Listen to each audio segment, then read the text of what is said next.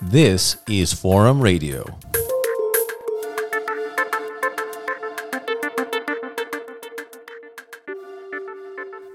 Welcome to Forum Radio with me, Jan Velinger. This Thursday, Czechs are marking a very important anniversary, the 33rd of the Velvet Revolution. It was sparked by the brutal communist police crackdown on students on the 17th of November, 1989. Protests erupted and then gained in strength, eventually sweeping away the former regime from power and paving the way for a return to freedom and democracy. The once jailed dissident and playwright Václav Havel became Czechoslovakia's first post 1989 president. How Czechs look back on those heady days is the subject of today's Forum Radio podcast with well known social historian Jakub Rákosník.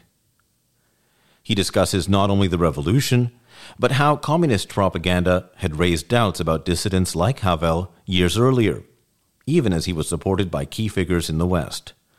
Unforgotten also is the crucial role played by Soviet leader Mikhail Gorbachev. We look at baby steps in regained freedom, social and economic transformation, and some of the political realities of today.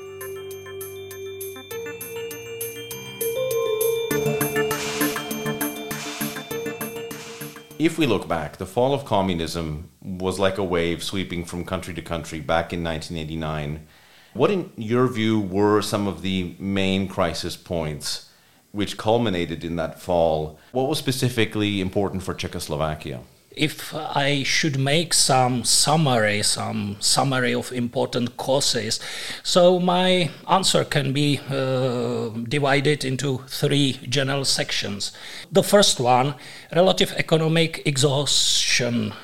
We must keep in mind that uh, there was a real difference between uh, Czechoslovakia, where people weren't hungry, and on the other hand, Poland or Romania.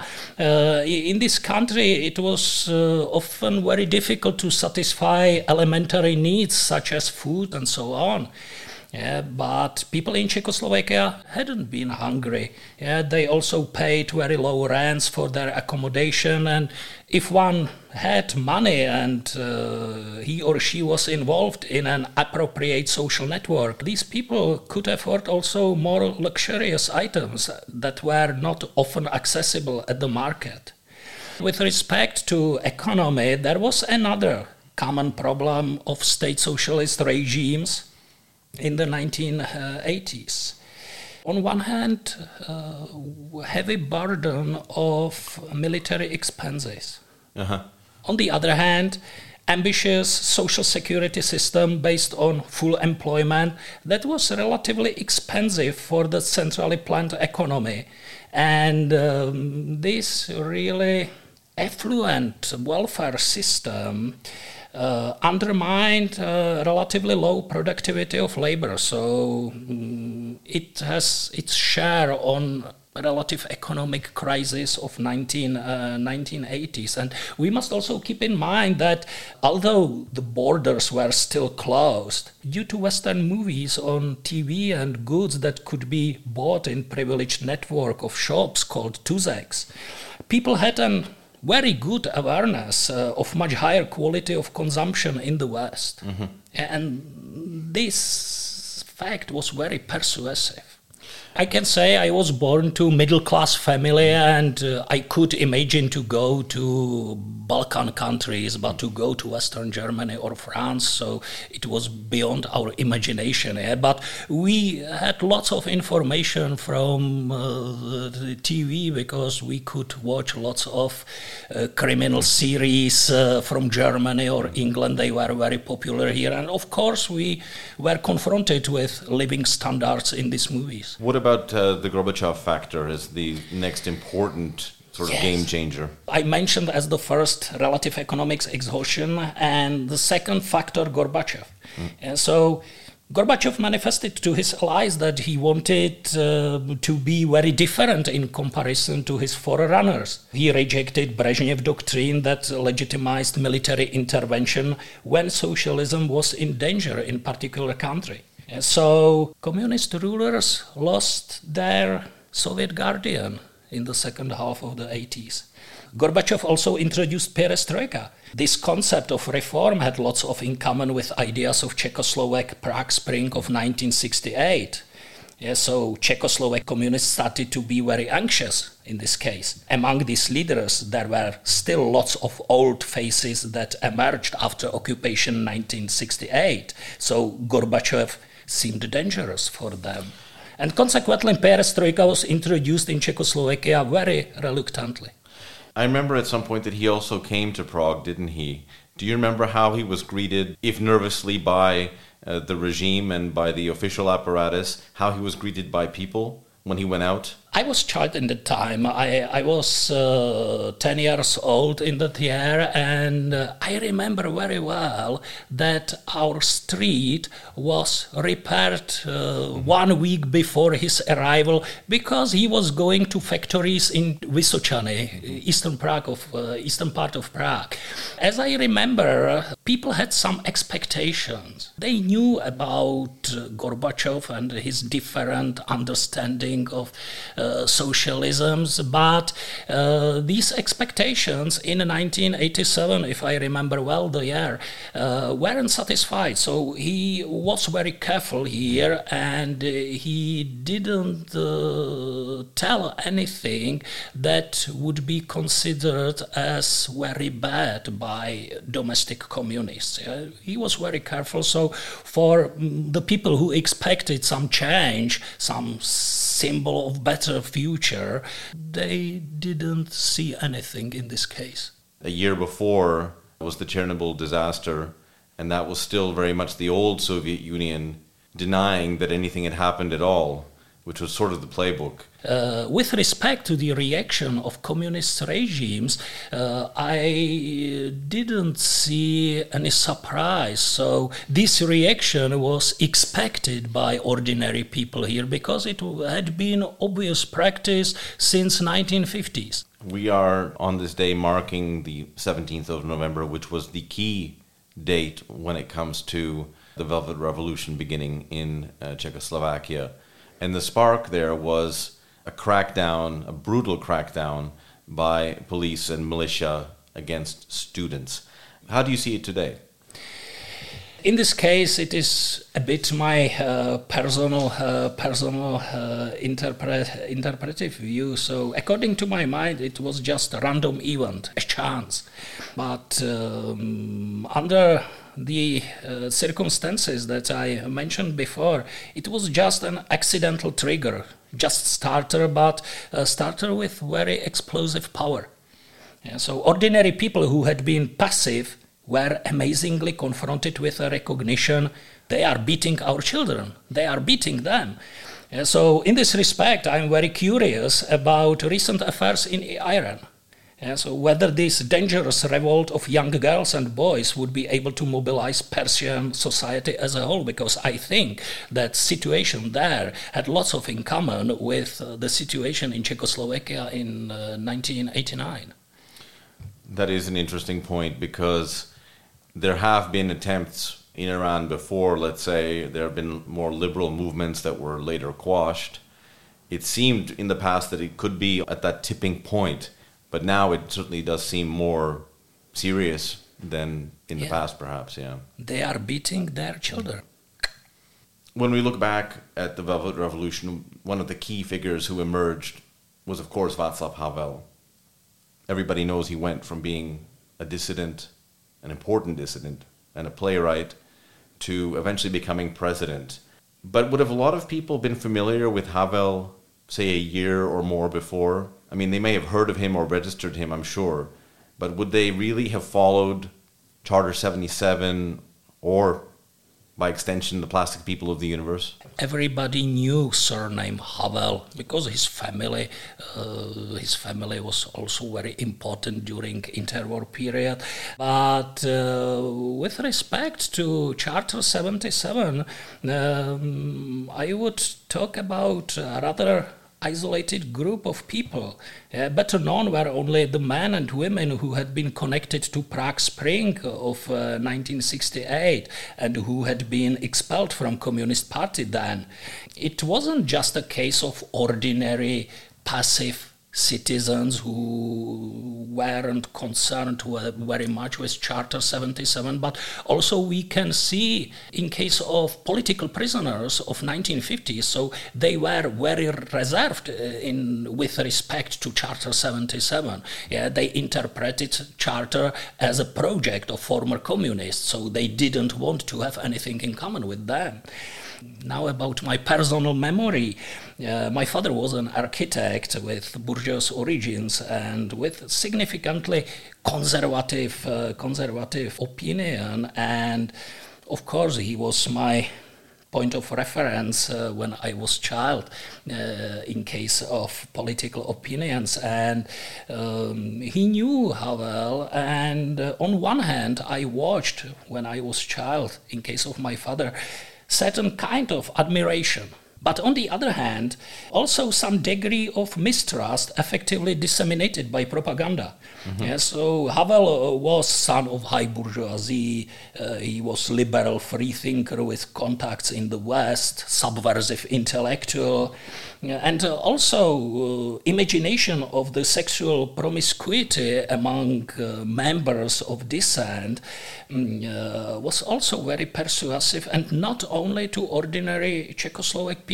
Uh, in 1984 it was considered abroad as so serious that uh, representatives of uh, our refugees who helped uh, signatories of Charter 77. So um, Havel was asked by one of these refugees, uh, is uh, the promiscuity is it true? Is it true?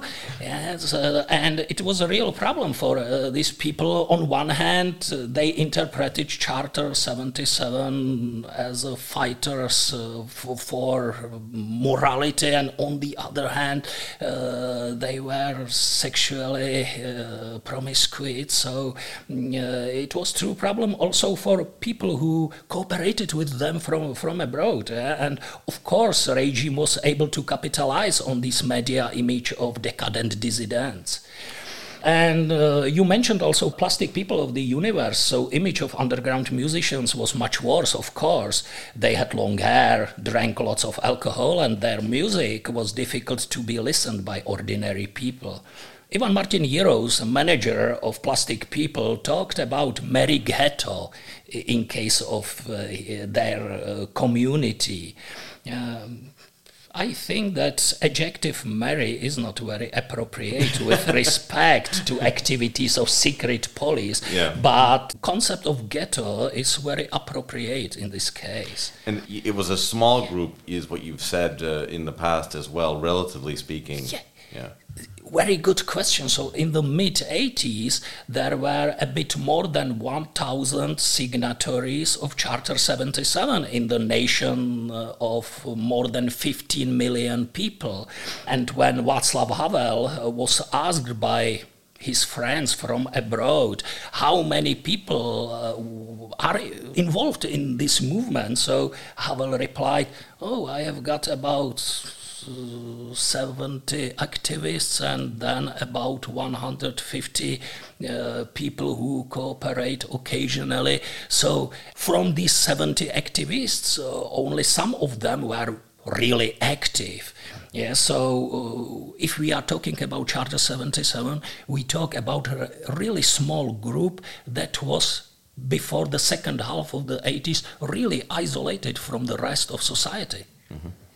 And it's true that uh, they lived hard, uh, as you've mentioned, uh, and they lived. They continued, many of them, to live hard even uh, after communism had fallen. Since you mentioned Jirous, uh, his nickname was Magor.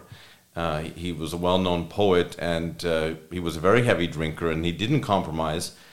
But on the other hand, there's something admirable in the fact that this core group didn't compromise; that they went to prison for their actions or for their convictions, let's say. Havel wrote that letter to Husák, so yeah. that meant a lot, it seemed to me. Yeah, mm, now uh, I will try to be witness again. So, uh, for the generation of my parents who were born at the end of interwar period, so Havel could be acceptable.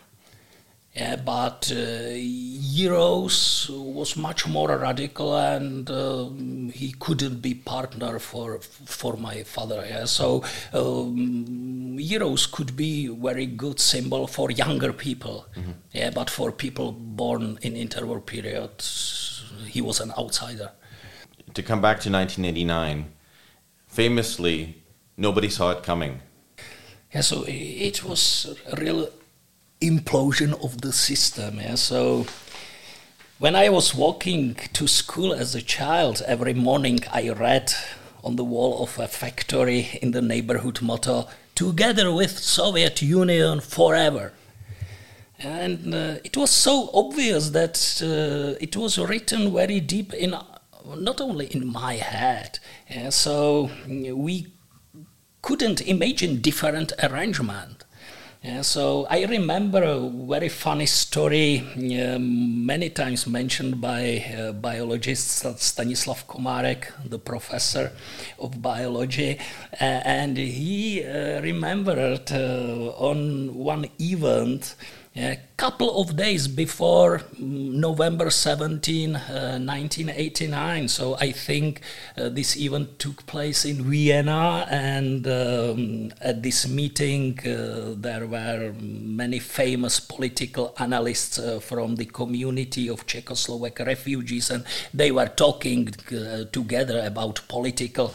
Uh, actual political development, and none of them expected such a quick fall of communist regime in our country. Uh, I remember a very famous book written by historian Alexei Yurchak, uh, and uh, the title of Yurchak's book is Everything Was Forever Until It Was No More. And so this title is very appropriate introspection into the souls of people of that time. Even though it proved impossible to predict, there was, of course, a momentum. We saw the East Germans running first. Uh, they hold up at the embassy here in Prague. Uh, we saw the Hungarians cutting barbed wire at border crossings. So it was clear that things were afoot. But at the same time, I remember watching newscasts abroad it was still very much in doubt. There was no certainty that the, the Czechs would join in and would follow suit. When we watched uh, East, uh, people from East Germany in Prague, so uh, everybody knew something was about to happen. Yeah, but uh, when during September 1989 culminated a wave of ref- refugees from the eastern Germany to Prague, so nobody could imagine that within three months three months, communists, communist members of the parliament would elect Václav Havel as the president of Czechoslovakia. It was beyond of all possible fantasies for contemporaries. Nevertheless, it did happen, and it was such an optimistic moment, uh, viewed around the world in real time as it was happening. And it seems to me it, it was a period of great hope and prosperity, or the possibility of prosperity. Um, was it naive, for example, to uh, expect that famous end to history? Uh, I think that historians shouldn't evaluate ancestors for their naivety. Is our generation an owner of the truth? Um, much more useful historical questioning must be made in different way. Yeah, so, how was it possible that so many rational actors felt their time period as the end of history in the 1990s. Scientific historiography should understand and explain and not to moralize. I understand that, and the intent was not to moralize, but it seems to me that when you have this huge upheaval, which 1989 inevitably was, um, that there's this big question mark. Nobody really knows. So it's kind of a logical, okay, everything bad is, is going to be washed away now and then the hangover uh, appears, uh, and it's not as easy as people think in the first days, months. that you know they were making a difference on the streets, you know, clanking with keys in the air and so on. Okay, but I think this is natural development. Uh, so at the beginning, enthusiasm, so empire of the evil, as it was described by Ronald Reagan, disappeared. Cold War is away, and and then of course after enthusiasm and hangover. Mm-hmm. Um, if Czechs were asked to be patient through the transformation, to get used to the lifting of prices, for example, to all kinds of new realities. How did they come out of it? Do you think that there's a segment of society that hoped, you know, within five years or 10 or 15 that the society would be further along?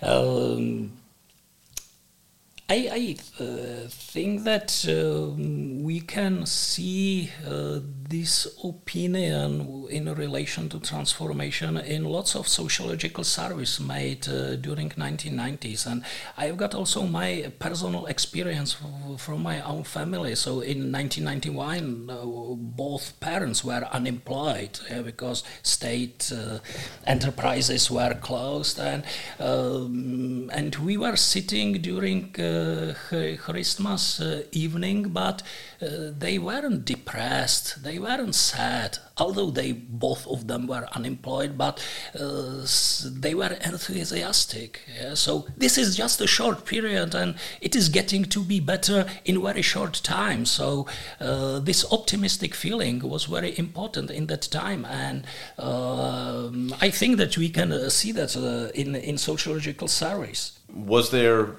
a period though when things were more dim?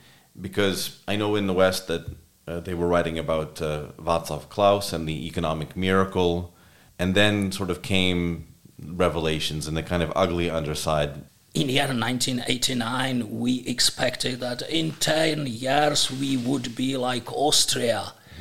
Yeah, but uh, I think that slow growth of the quality of life in case of many of our fellow citizens was uh, less important in this case. You mentioned privatization, and it is very important. Much more important was a low degree of transparency during privatization that was made in the very weak legal framework, yeah, as well as uh, then emerge a high degree of bribery and corruption associated with um, traditional political parties that later emerge. It's true that um, the political landscape is very different today because for a long time uh, following the fall of communism, uh, the politics were dominated by these center right, right wing parties until the scandals began to rear their ugly heads and, and, and the government collapsed and there was this kind of bad mood in society. I remember that very well. At what point, with all of the reforms and, and including legislative changes, did the Czech Republic, from your point of view as an historian, come out of this kind of rougher period was it still in the 90s or was it later? Any answer with the claim to objectivity is impossible in this case. But with respect to political science, I can say that every revolution ends when important issues introduced by this revolution are solved. So, for example, we can talk about Hussite revolution. It didn't end with Battle of Lipany in 1434 when radicals were defeated, although we learn this date uh, as children in our textbooks. Hussite revolution um, ended by religious settlement of Kutná Hora made in 1485, yeah, so 50 years later.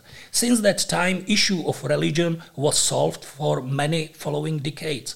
Another example, French Revolution of 1789. It didn't end in 1794 when Jacobins were brought down, but 80 years later, in 1875. Since that time, republican base of the French regime never have been in dispute. In this way, leading French historian François Furet interpreted modern history of his homeland, and with respect to this understanding, uh, I would place the end of our Velvet Revolution to the year 2004. It was year of our admission into European Union. Also, we still discuss about integration and about liberal democracy, but contemporary disputes about liberal democracy and European integration are coming from different source than from the heritage of the Velvet Revolution. Today, it is about economic and political globalization with no direct connection to the Velvet Revolution and the system of the state socialism. Mm-hmm.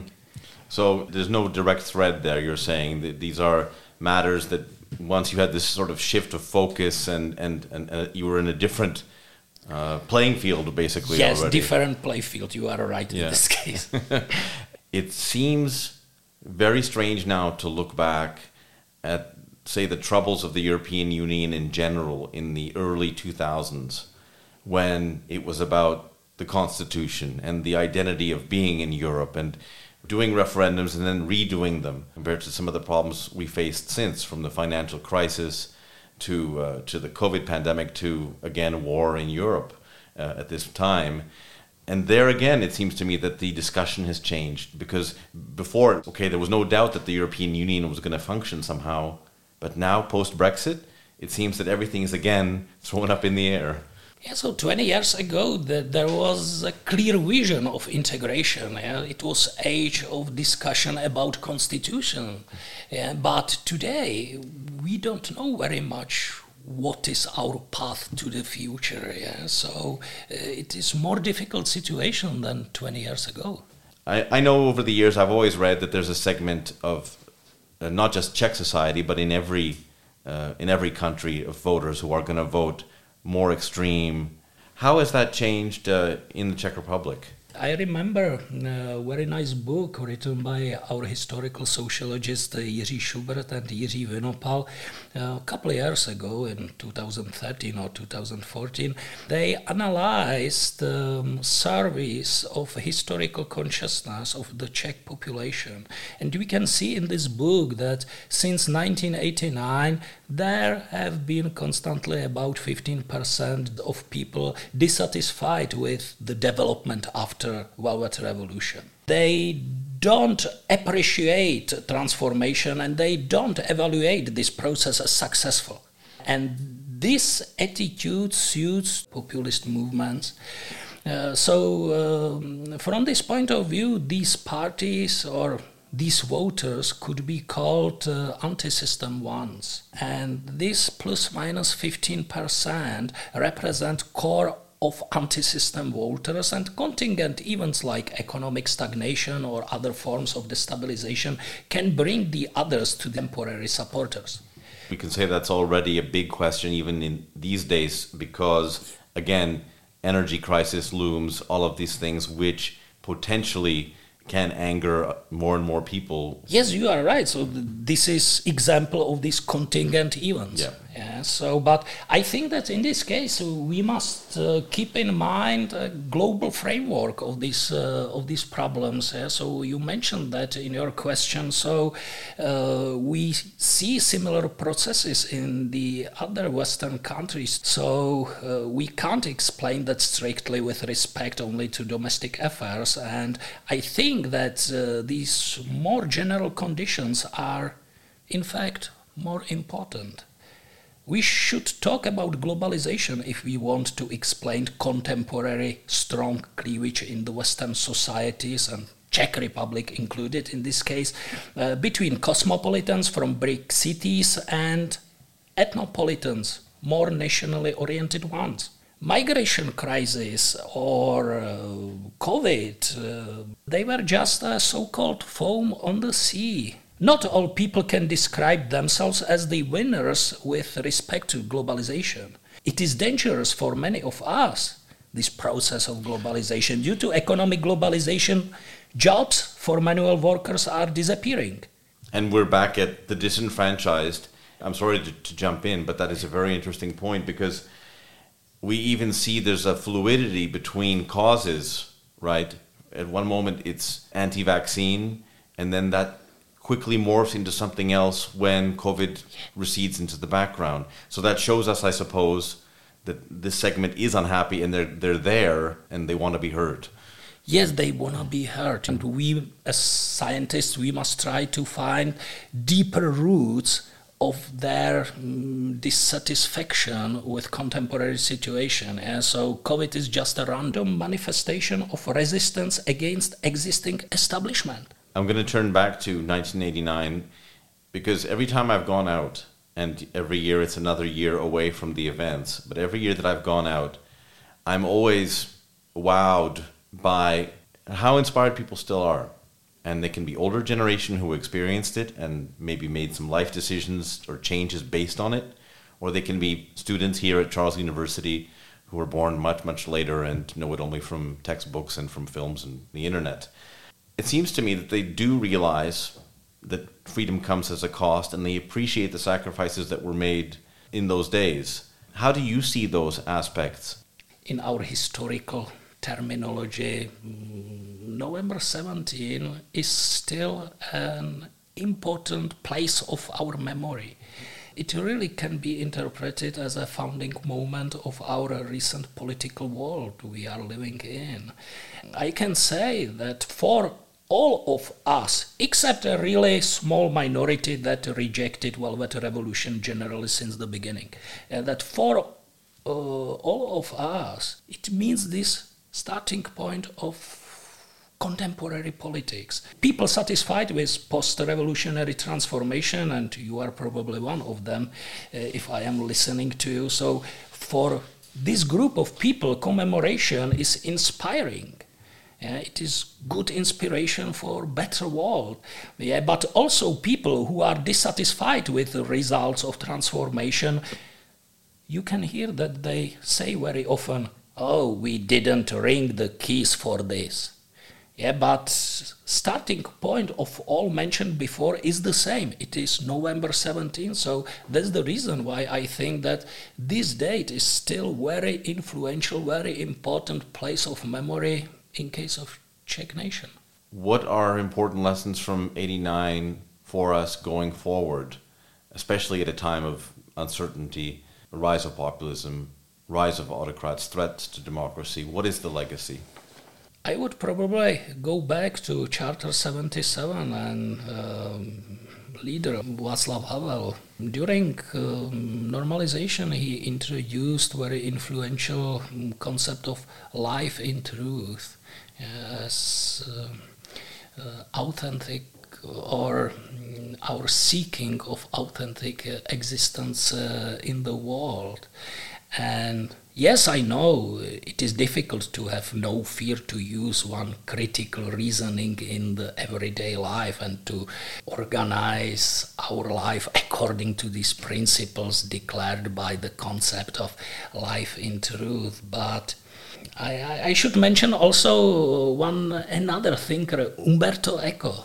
A very different one in comparison to Václav Havel. And Umberto Eco said for every complex problem, there is a simple solution, and it is wrong. So I think that uh, life in truth is about uh, courage to take over responsibility for my own life. And who is trying to find simple solutions for contemporary complex problems? Who believes that some authority uh, has a duty to take care about citizens like like like a shepherd about his uh, sheep so i think that this man or woman forgot legacy of velvet revolution mm-hmm.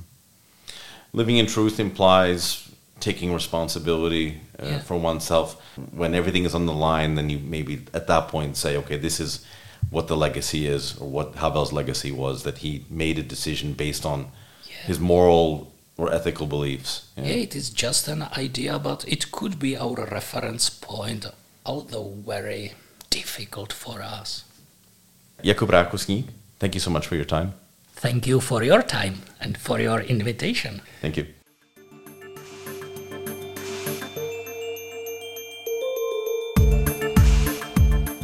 You've been listening to Forum Radio with me, Jan Velinger. My guest in this special edition was historian Jakub Rákosník.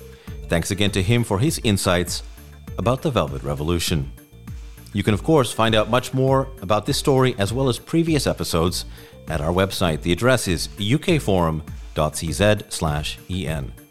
Forum Radio, Charles University podcasts in English and Czech. Take care and see you next time. Bye bye.